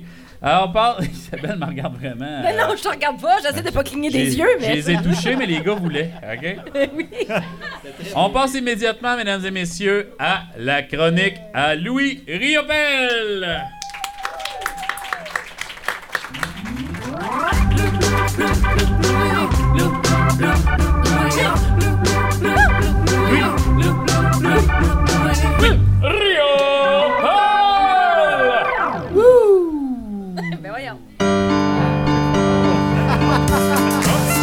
C'était pas long ta chronique?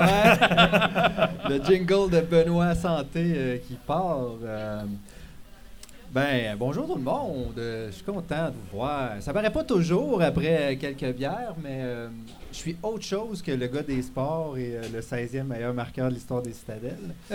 Euh, le jour, je ne suis pas le super-héros que vous voyez en ce moment. Je suis un prof de cégep. Puis j'ai la chance de côtoyer les étudiants et les étudiantes internationaux qui euh, sont de plus en plus nombreux, soit dit en passant, euh, chez nous, puis qui changent pour le mieux le visage de la population étudiante à Rouen-Noranda.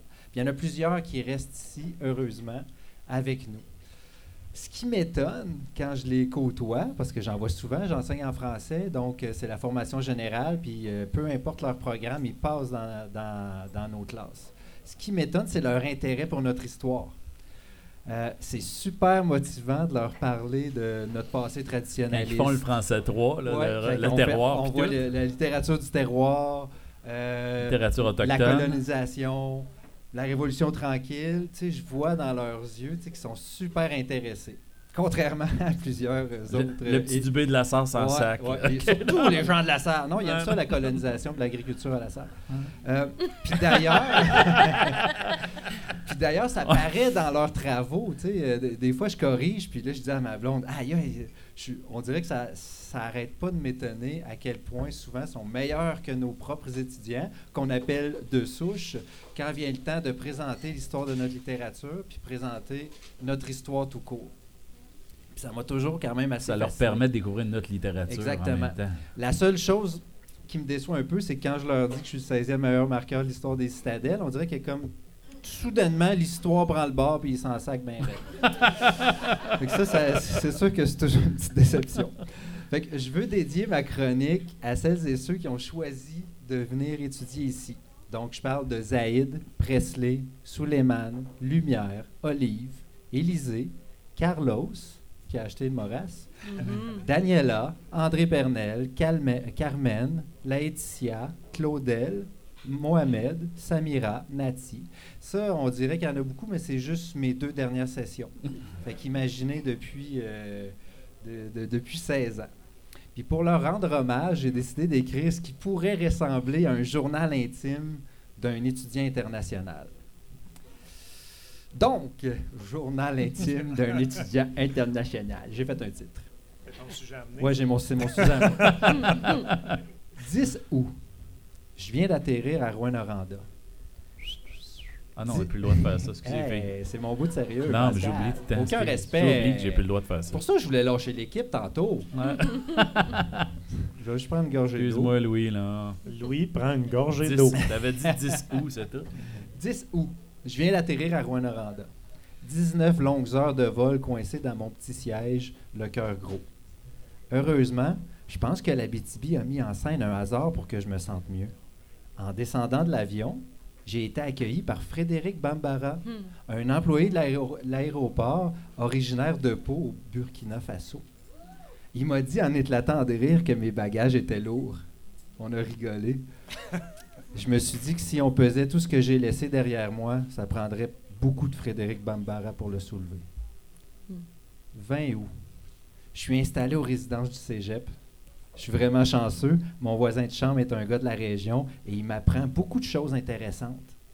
Il vient d'une très grande ville nommée Lassar. Il est aussi l'inventeur d'une boisson qui permet d'étudier toute la nuit. La Bullweiser. Un mélange de Red Bull et de Budweiser. Il m'a dit qu'il allait m'aider dans mes cours, qu'il s'y connaît beaucoup en philosophie 101, parce que c'est la quatrième fois qu'il suit le cours.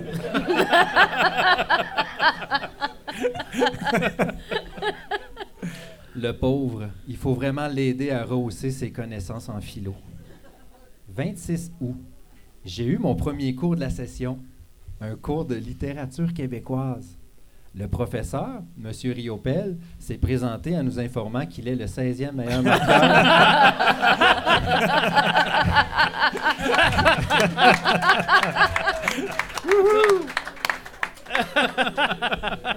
qu'il est le 16e meilleur marqueur de l'histoire de quelque chose. Il m'a regardé d'un air fâché parce que j'étais le seul à pas l'applaudir. Ma session commence mal. Je suis déjà sur la liste noire d'un prof. Pour se venger, il a massacré mon nom à la prise des présences.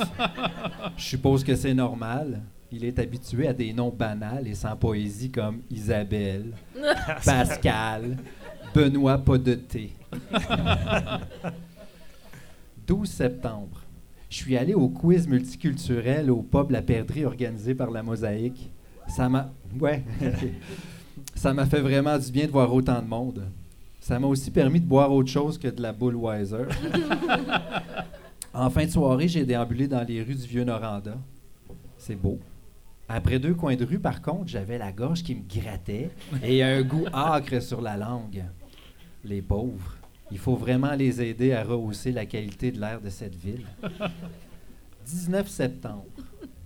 Monsieur Théberge, mon prof de maths, un quinquagénaire qui chante. Ah, ah, ça fait, ça fait mal. hein? un quinquagénaire qui chante constamment se trompe encore chaque fois qu'il prononce mon nom. C'est quand même étrange qu'une personne puisse retenir des tonnes de formules mathématiques complexes et des refrains de chansons pop débiles, mais qu'elle demeure incapable de se rappeler d'un nom aussi simple que Latif Habib Ousmane Menkouen Jr. «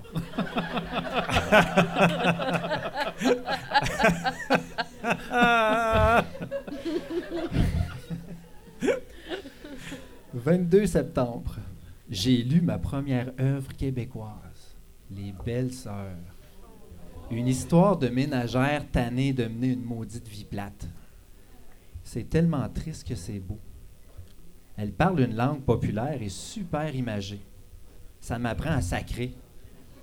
C'est un art qu'il faut maîtriser selon mon voisin de chambre de la grande cité de la Sarre. Surtout si on devient un partisan du Canadien de Montréal, à ce qu'il paraît. La prochaine œuvre au programme, c'est L'homme rapaillé de Gaston Miron. Monsieur Riopel dit que c'est une poésie tellement transcendante qu'on va en citer des passages sans s'en rendre compte d'ici la fin de l'année. tu parles d'un rêveur. 29 octobre. J'ai participé à un atelier de décoration de citrouilles pour l'Halloween organisé par la Mosaïque.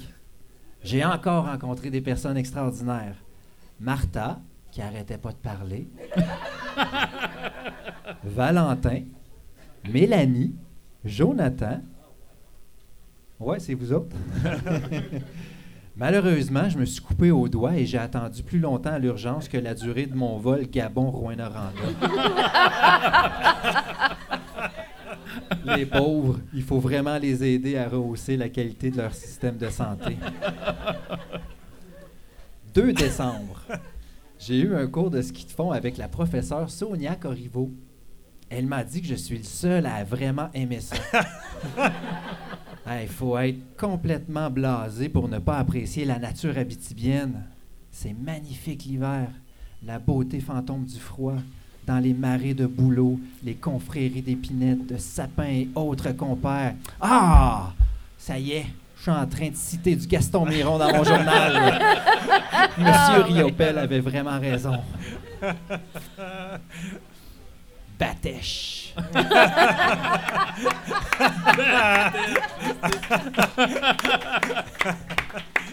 10 décembre.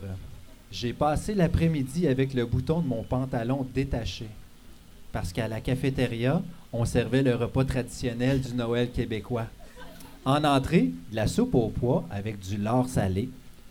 En plat principal, du jambon gras au sirop d'érable, des fèves au lard à la mélasse qui goûtent le sirop d'érable, des patates en purée extra beurre et une tranche de pain blanc pour éponger le sirop d'érable dans le fond de l'assiette.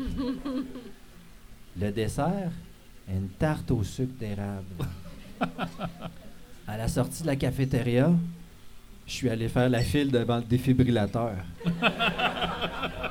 Hey, les pauvres, il faut vraiment les aider à rehausser la qualité de leur cuisine traditionnelle.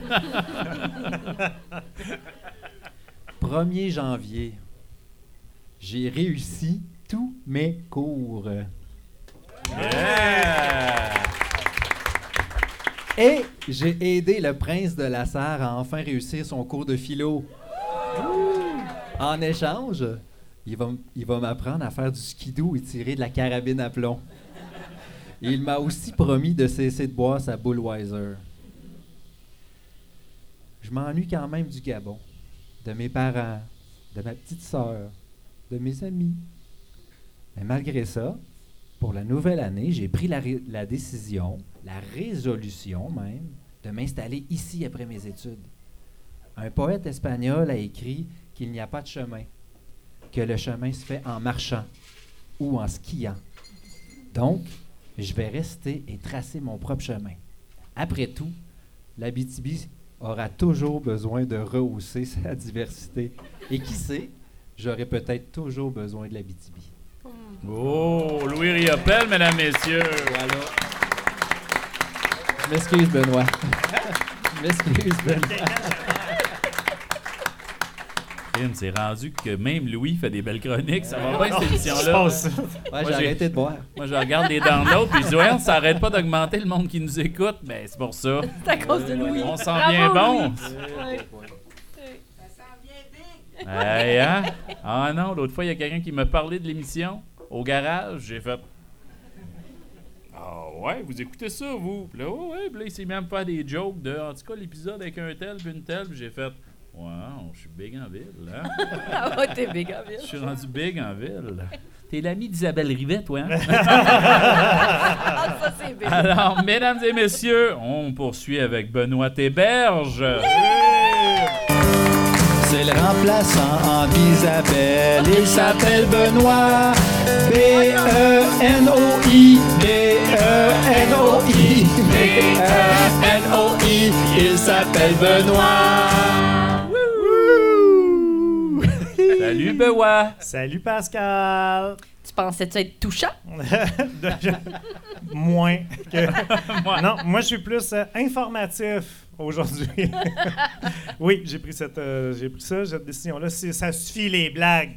T'as assez être heureux. Là, il va y avoir de l'information dans cette émission-là. Je pensais que t'allais nous Ça faire commence une aujourd'hui. euh, Je pensais que t'allais nous faire un remake d'une tourne de boule noire ou quelque pas, mon- chose de... c'est pas mon genre de faire ça. Voyons donc, Pascal. Moi, chanter? Jamais. tu te trompes avec un quinquagénaire qui enseigne les maths au cégep. ah, le mois de l'histoire des Noirs. hein. C'est une occasion qui nous est donnée de euh, retourner euh, visiter l'histoire d'un point de vue particulier et euh, c'est aussi une façon de partager puis d'apprendre sur les accomplissements des Afro-descendants en Amérique. Hein, cette, c'est une, commémora- une commémoration qui est quand même euh, relativement récente, mais pas tant en même temps. C'est- particulier. Euh, moi, officiellement au Canada, c'est depuis 1996 qu'on en fait une commémoration ou un mois particulier à travers le pays au complet. Mais je peux vous garantir que j'étais pas au courant de ça en Ça fait- 1996. Ouais, ça, je peux vous confirmer ça. Ça fait trois ans qu'on entend parler. C'est oui. ça. euh, ben, tu sais, en tout cas, plus dans la dernière décennie, là, de façon soutenue. Mais, disons que ça s'est installé lentement. Mais aux États-Unis, c'est depuis 76 que c'est une commémoration nationale. Euh, D'ailleurs, si le cœur vous en dit et que vous voulez en savoir plus, il y a beaucoup de matériel là, qui se produisent euh, dans les dernières années, sur, euh, en particulier sur le mois de l'histoire des Noirs. Même Et, des livres pour enfants que tu peux commander pour les enfants comprennent. Oui, tout à fait. Puis Il y a beaucoup de matériel qui sont faits. euh, entre autres, Radio-Canada en produit euh, plusieurs là, sur différentes plateformes. Euh, si vous allez sur la plateforme audio de Radio-Canada, et euh, évidemment, là, vous allez devoir remettre à jour votre application, ensuite re-rentrer votre code, et quand vous l'aurez remis à jour une deuxième fois, rebooter votre téléphone et re-avoir accès à audio, là, ça va bien fonctionner et vous pourrez euh, aller voir, entre autres, euh, le podcast qui s'appelle Résistance. C'est fait par le rapper qui s'appelle Webster, ainsi que son, son père, qui est un universitaire. Et euh, il nous raconte le parcours d'un, d'un, d'un- d'un ancien esclave qui s'appelle Sadrak Min, Minkins, que je prononce probablement pas comme il faut. C'est un homme qui a été asservi à Norfolk, en Virginie, qui a décidé de s'enfuir pour trouver sa liberté. Puis son chemin l'a mené jusqu'à Montréal en 1851. Et euh, sur plusieurs épisodes, ils refont son passage. Puis c'est très intéressant. Il y a beaucoup de matériel qui existe comme ça, puis qui sont produits par plusieurs personnes. Ça vaut la peine d'aller, euh, le consulter. Mais euh, pourquoi j'ai accroché sur celui-là, c'est pour le mot résistance. Je trouve que c'est un mot qui est bien choisi euh, parce que la grande majorité des Afro-descendants en Amérique, ben, euh, ils sont des descendants de cette période euh, sombre de l'histoire qui est celle de, l'esclavage et de la traite des, esclaves. Et euh, pendant des décennies, puis des décennies, ces gens-là ont vécu dans l'adversité, dans les luttes, dans la prise de parole. Euh, on peut certainement aujourd'hui tracer un parallèle aussi avec le parcours des différents immigrants qui s'additionnent au territoire nord-américain depuis, euh, de- de- de- de- de- Depuis de- toujours. depuis toujours, jusqu'à encore aujourd'hui, c'est tout à fait d'actualité, parce que euh, euh, ils doivent eux aussi, d'une façon bien différente de leurs prédécesseurs, ou pas dans certains cas, mais ils doivent aussi résister, ils doivent aussi insister, se tenir debout, s'affirmer, exister. Mais le mot résister, il est bien choisi, mais ça fait un peu aussi s'opposer. Euh, résister, c'est une position qui est un peu statique. C'est un peu connoté négativement. Euh, on veut pas résister, hein, on veut vivre puis on veut avancer. Alors, comment on fait pour avancer quand on a quitté notre pays d'origine, quand on a laissé nos familles euh, derrière nous, quand on traîne un bagage, quand on veut s'intégrer, quand on veut s'enraciner? Eh bien, Pascal, devant toutes ces situations, qu'est-ce qu'on fait? On se débrouille. C'est un mot bien québécois, hein? On devient des débrouillards.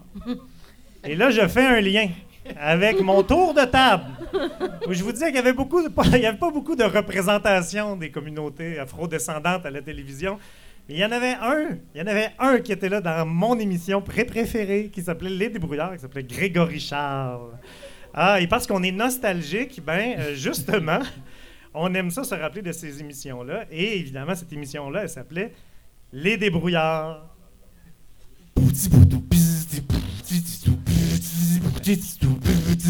L'émission Les Débrouillards. Vas-y oui. maintenant, c'est à ton tour. Va faire un tour, sort de taco. Petit tout.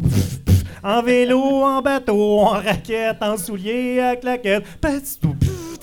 Mais ça, Vas-y, maintenant c'est à ton tour. Sors tes baguettes et ton tambour. Ton pinceau, tes lunettes, ton plumeau et ta planche à roulettes. Ah, wow. Les débrouillards. On pitonne, on zigonne, on patente, on invente. Les débrouillards. Les deux pieds sur le plafond en ski de fond sur le balcon. Les débrouillards. On patrouille, on vadrouille, on farfouille, on gribouille. Les débrouillards. On bafouille, on s'embrouille les quenouilles. Mais on se débrouille. Alors, pour les gens d'à peu près dans mon âge, là. Ouais. Fait que ça, c'était animé par Marie-Soleil, la belle Marie-Soleil, et mon beau Grégory, un des rares hommes de couleur à la télé à cette époque. Un bon, un intelligent, un vif, un performant, un talentueux. Et si vous êtes de ma génération, Je peux te Peu faire une parenthèse? Oui, un. Ils ont remis un prix à Yvon Deschamps pour l'ensemble de sa carrière. Et André-Philippe Gagnon est allé prendre le prix en son nom pour faire le personnage d'Yvon Deschamps, mais c'était joué par l'imitateur André-Philippe Gagnon. Et Normand Bratois, il a donné le prix et il a dit Merci Grégory. C'était à peu près les deux seuls noirs qu'on voyait à la télévision à ce Ah. moment-là. C'était Grégory Charles et Normand Bradouet. Donc on parle à mi-90. Donc le, le gag était excellent. Excuse-moi, Alors, j'ai décidé de faire de ma chronique un moment débrouillard, c'est-à-dire euh, dans le paysage des émissions jeunesse, un moment où on apprend quelque chose. Ben Hein? voyons donc. Euh, ben oui. Euh, alors, laissez-moi vous parler de quelques afro-descendants qui ont laissé une trace dans l'histoire. Et euh, le principal des informations que je vous présente provient d'un article qui a été publié et qui a été republié récemment cette année par Jonathan Leprof et euh, une historienne haïtio-canadienne euh, qui s'appelle Misaka Bella. Euh, ça présente des choses cool, mais des choses aussi pas mal moins cool, mais euh, qui, dans notre histoire, ben, on doit prendre Au conscience. Québec ou en Abitibi? Ben, au Québec, euh, Canada. Euh, mo- moins en Abitibi. Pas en Abitibi. Au Québec en général. Au Québec puis au Canada. OK. Euh, mais on doit prendre connaissance de ces choses-là, puis il faut, il faut assumer notre histoire, puis vivre avec, puis être conscient, savoir où on s'en va évoluer, tout ça. Alors, l'histoire fait partie de nous. Alors, on en parle. Alors, la première personne dont je vous parle, c'est Mathieu Dacosta, qui plus tard a été rebaptisé Olivier le Jeune. C'est le premier noir dont on a la trace de sa présence au Québec. Euh, il est né en 1621, pense-t-on, Madagascar, à Madagascar, et euh, il serait décédé en 1654. Fait que là, le Québec n'est pas vieux, là, en 1654.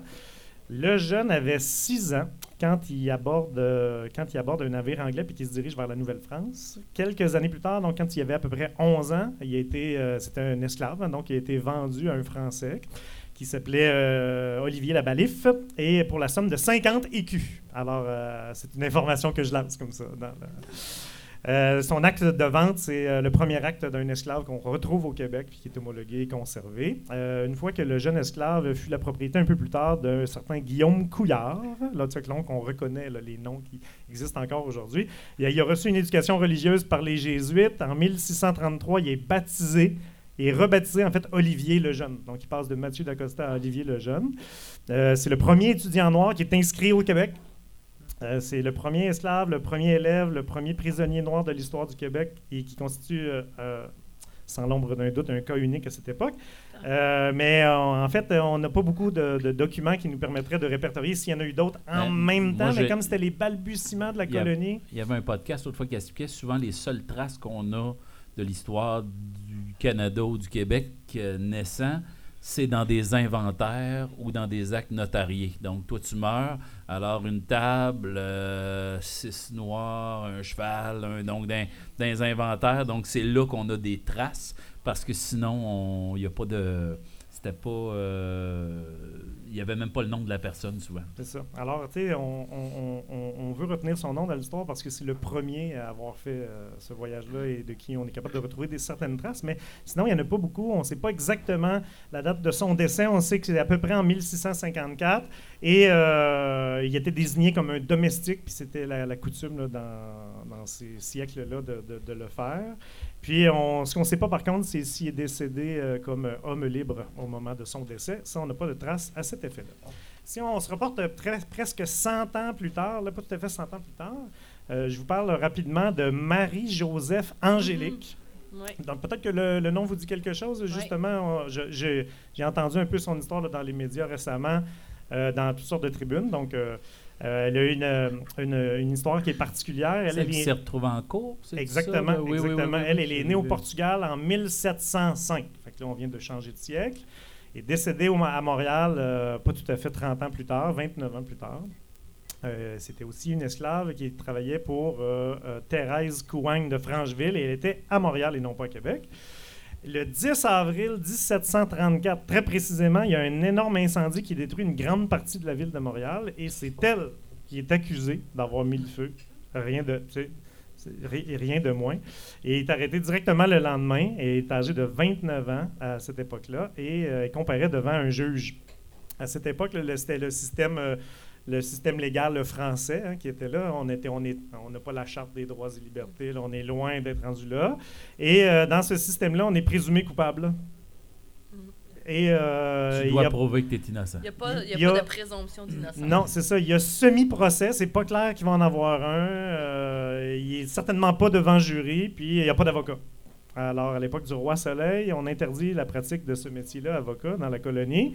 Puis, euh, donc, ça serait un petit peu difficile pour elle de prouver son innocence. Le procès, euh, il est marqué dans les annales juridiques de la colonie. Puis, euh, il y a 24 témoins qui comparaissent tour à tour sans qu'Angélique puisse se défendre. Et tous affirment que c'est elle qui a mis le feu. Il y a une fillette de 5 ans, c'est une fillette de 5 ans qui, qui- qui met le clou là, dans le cercueil et qui dit l'avoir vu avec un pot de charbon 5 minutes avant, euh, alors que tout le monde se promenait avec un pot de charbon à Montréal à cette époque-là. Et le procès dure 6 semaines, elle est condamnée et euh, elle est condamnée à mort et elle ne pourra jamais clamer son innocence. Et euh, c'était une pratique relativement courante que d'utiliser des esclaves noirs comme bouc émissaire de toutes sortes de problèmes à cette époque-là. C'est un triste destin et c'est à peu près c'est là que s'arrêtent les traces de. euh, et- mais ce régime, ce régime euh, juridique-là continue pendant 200 ans. Euh, donc, euh, c'était très Ça long rend- avant qu'il y ait des changements fier. dans le traitement de ces types de, de- de- de circonstances-là. Je fais un grand bond dans l'histoire Oui, maintenant pour vous parler d'une personne que vous connaissez un peu plus, puis je pense que je vais peut-être m'arrêter avec elle pour pas étirer indûment. C'est Viola Desmond, que vous connaissez peut-être parce que depuis un certain temps, elle apparaît sur nos billets de 10 Mm. Viola est une femme d'affaires qui est née en Nouvelle-Écosse. On est dans le Canada, on, est plus, on quitte le Québec, on est au Canada. Puis on, fait aussi un saut dans le temps de 200 ans. Donc on est au début du 20e siècle. Elle est née en 1914. Elle avait une carrière de cosméticienne. Elle avait son école, la Desmond School of Beauty Culture. Donc, c'était une référence dans la communauté noire de la Nouvelle-Écosse. Euh, certains disent, euh, puis vous allez comprendre pourquoi dans le temps, que euh, Viola Desmond, c'est la Rosa Parks canadienne. Qui est Rosa Parks qui est, qui est- qui est connue parce que euh, elle avait refusé de quitter euh, sa place À dans l'autobus en Montgomery, Alabama.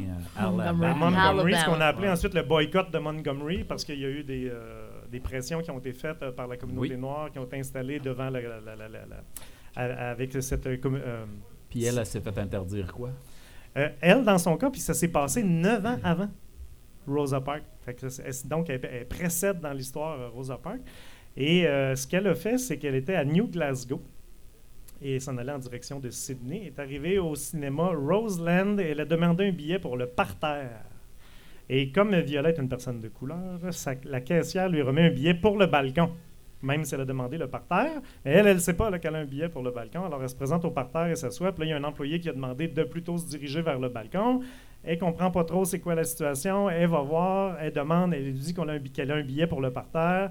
On lui refuse de lui donner officiellement le billet pour le parterre en question en affirmant qu'on ne peut pas vendre ça à des personnes comme elle. Tout est dit à demi-mot. Et c'est là qu'elle réalise que c'est à cause de la couleur de sa peau qu'on fait ça. Donc, elle décide d'aller s'asseoir quand même au parterre. Le gérant appelle la police, puis euh, euh, elle refuse de quitter son siège, puis c'est la police qui l'arrête, qui l'amène en prison à ce moment-là. Donc, c'est pour ça qu'elle est reconnue pour ce geste-là, d'avoir refusé de quitter sa place. Euh, puis en fait, ben, on l'accuse sur des prétextes bidons, c'est-à-dire qu'on l'a, on l'a pas, l'a pas mis en prison pour ce geste-là. On l'a mis en prison en disant qu'elle avait fraudé le gouvernement parce que le billet pour le parterre, il coûtait un sou de taxes de plus que le billet pour le balcon qu'elle n'a pas payé. Elle est croche. Derrière les croches. Fait que, donc, on- à ce moment-là, on l'a coordonné, puis on l'a coordonné une amende de 26 à l'époque, qui est un montant énorme. Puis évidemment, ben là, ce mot-là euh, a passé dans la communauté euh, de la Nouvelle-Écosse. Il y a eu un procès aussi. Y a-tu un boycott du- des cinémas? euh, Ben, il y a eu euh, il y a un une mobilisation de la communauté de la. Nouvelle-Écosse alentour de ça. Euh, attendez un petit peu, là. Ça allait, je suis mélangé dans mes feuilles. Je suis rendu dans cette feuille-là ou je change de feuille? Je change de feuille. Euh, dis quelque chose en attendant là, pour que les gens se rendent pas compte que je suis mêlé. Et s'il y en a qui aiment les podcasts, il y en a un dans. Il y en a qui est euh, plus tête dans- Et l'histoire, je pense que c'est l'histoire nous le dira ou l'histoire ne s'arrête pas là. Il y a une situation similaire. Quelqu'un sort du forum de Montréal, une personne, euh, une Il afro-canadienne. s'appelle Fred Christie. Et qui s'en va, lui, pour commander une bière au bar. Et le barman, lui, refuse de le servir parce que c'est son établissement. puis Il a le droit de choisir, lui, qui. Et euh, il a décidé, lui, ah ouais, j'accepte le combat. Et c'est rendu, je pense, jusqu'en Jusqu'en Cour suprême. suprême rendu jusqu'en pour Cour dire- suprême. Et c'est à partir de ce moment-là que quelqu'un qui a un établissement peut pas dire, moi, je refuse de, au Canada, du moins, de servir une personne de toute Ben, en fait, nationalité. c'est pas tout à fait à partir de ce moment-là. Je te corrige, Pascal, parce que je suis quand même à, mon affaire. Fais, fais, fais. En fait, c'est le, le gros problème, c'est que la Cour suprême a légitimé le, le- le tenant du bar dans Ah, son droit de servir à qui qu'il voulait. Et parce qu'à ce moment-là, il ne pouvait pas s'appuyer à l'époque où c'est arrivé, c'était au début Sur du siècle, là, à peu près l'homme. 5-6 ans après l'histoire de Violette Desmond. Fait qu'on n'est pas encore en 1920, donc euh, à la fin de la Première Guerre mondiale, à peu près, Oui. tout juste après la fin de la Première Guerre mondiale. aller à la guerre, mais Puis- pas prendre une bière. Ben non, parce qu'à ce ça- moment-là, là, on n'avait pas encore rapatrié la charte, on n'avait pas la charte des droits et libertés, on n'avait pas le, le Québec n'en avait pas fait une non plus, donc on n'avait pas de document. L- Les gens avaient la liberté, mais pas l'égalité. Puis la liberté du tenancier de bar, euh, elle, elle a été légitimée par Ah, cette ouais, décision-là. Donc ça a été des décennies après avant qu'on arrive à régler ce problème-là définitivement. Puis le problème de cette décision-là, justement, c'est que ça, ça a légitimé beaucoup de personnes à travers le reste, l'ensemble du pays, à maintenir des mesures comme ça un peu arbitraires. euh. Fait que le, le tata raciste de base, lui, il a fait Yeah, on a ça, gagné! Le tata raciste, la Cour suprême, il a dit euh, tu peux continuer. Ah, en gros, ouais, c'est ça qui est arrivé. changé à la fin dans ma tête. Sauf que ça a généré des mouvements de protestation parce que là, soudainement, ça a été connu du public, l'affaire a été médiatisée, puis il y a des mouvements de pression qui ont, con- qui ont continué par la suite, puis ça a amené justement à des changements plus tard, mais des décennies après. Pour en revenir à Viola Desmond, dans le fond, ce qui est arrivé, c'est qu'ensuite, on, on, euh, on- on- elle, a été, elle, est, euh, elle a été condamnée, elle va tenter de faire renverser la sa condamnation. Puis ça va pas fonctionner. Malgré cet échec-là, il y a une grande mobilisation de la communauté de la Nouvelle-Écosse. Euh, ils n'en peuvent plus, euh, les gens de la communauté noire là-bas, d'être euh, d'être des citoyens de deuxième classe. Ils veulent mettre fin à ce statu quo-là. Puis c'est en 1954, donc- beaucoup plus tard, que la ségrégation est officiellement terminée en Nouvelle-Écosse. Fait que ça, C'est quand même récent, là, Hey, 1954. c'est pas vieux, Viola Desmond, elle a reçu un pardon absolu en 2010. Eh là là. En 2016, c'est la première femme à figurer sur notre monnaie. Puis en 2022, je crois, la province de la Nouvelle-Écosse, symboliquement, a fait le geste de rembourser 26 75 ans après les À ses faits. descendants. Euh, je ne sais pas si c'était à ses descendants ou si elle était décédée. Je n'ai pas noté la date de son décès, Comme mais peut être sa si elle n'était pas décédée, ouais. elle était plus très jeune. Non, non, non. je- Viola, viola, viola, viola, ça.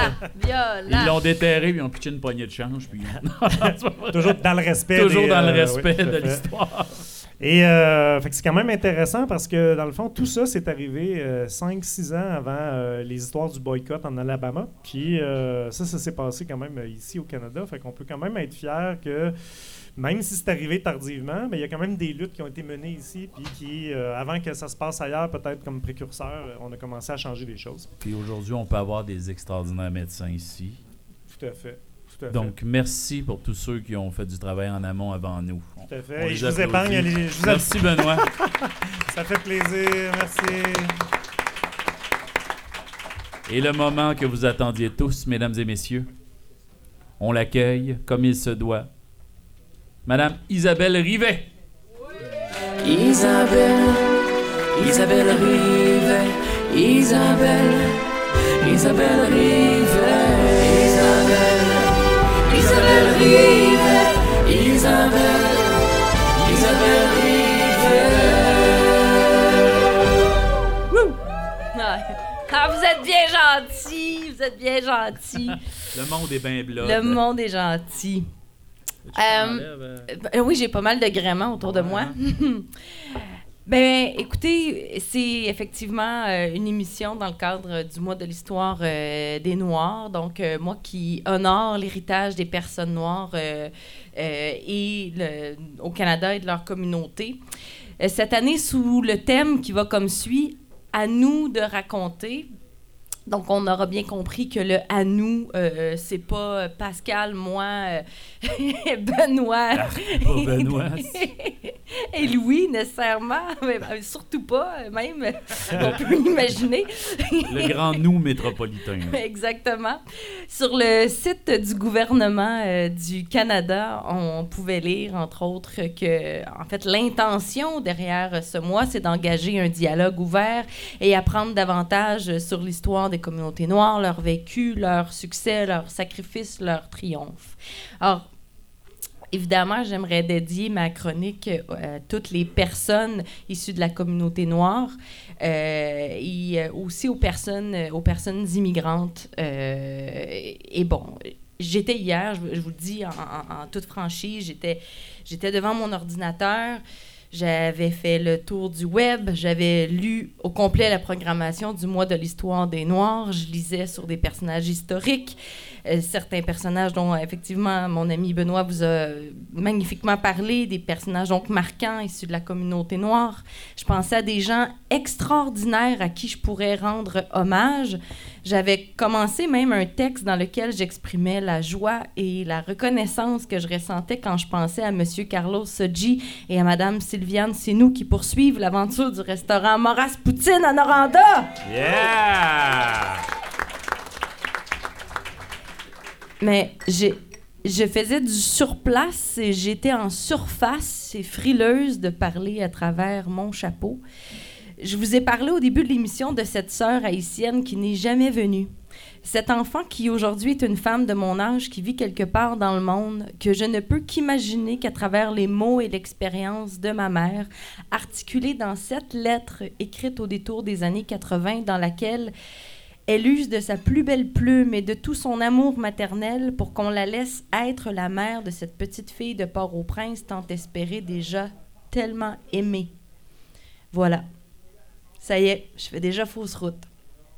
Je parle à travers mon expérience. Je parle à travers ma mère. On parle tous quelque part à travers d'un parent.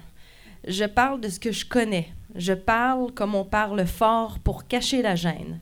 Je parle fort pour cacher l'ignorance. Je parle comme on parle parfois trop. Je parle de moi maladroitement. Je parle de mon point de vue. Je parle à travers l'ignorance et la bonne foi qui nous façonne, le désir sincère de s'intéresser à l'autre, de créer des ponts, de les traverser ensemble. Je parle, je parle, je parle, je parle, je parle.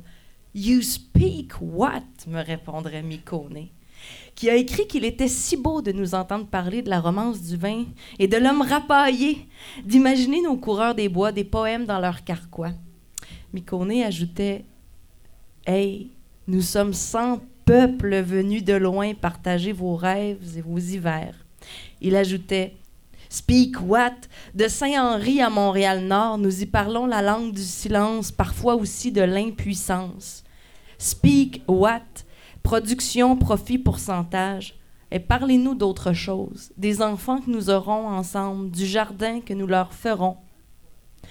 Dans le livre L'énigme du retour, l'auteur Dany Laferrière dit cette magnifique phrase.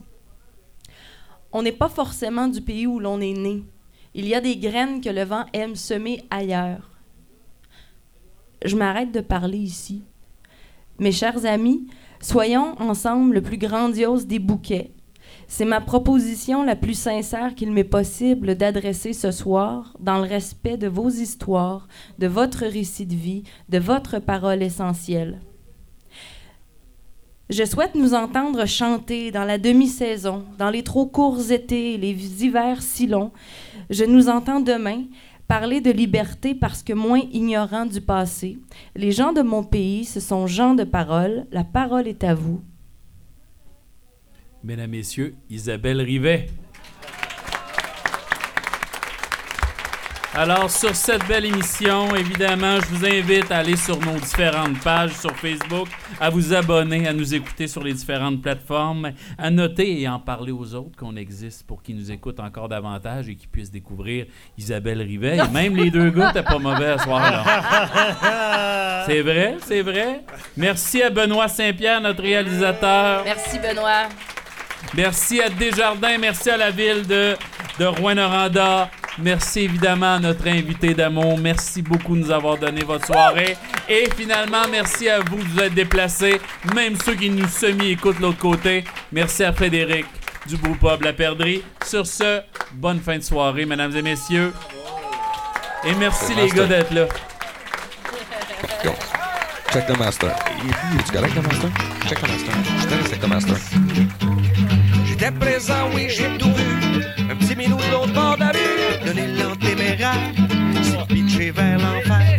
Voulant rejoindre sa maison, s'est fait passer dessus par un gros camion. Le petit minou, on emballe il a du poil dans cul. Les caméras sont arrivées, Jean-Luc Maugrain s'est installé.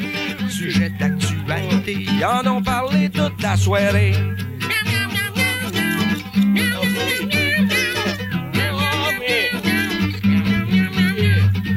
Il y a du poil partout.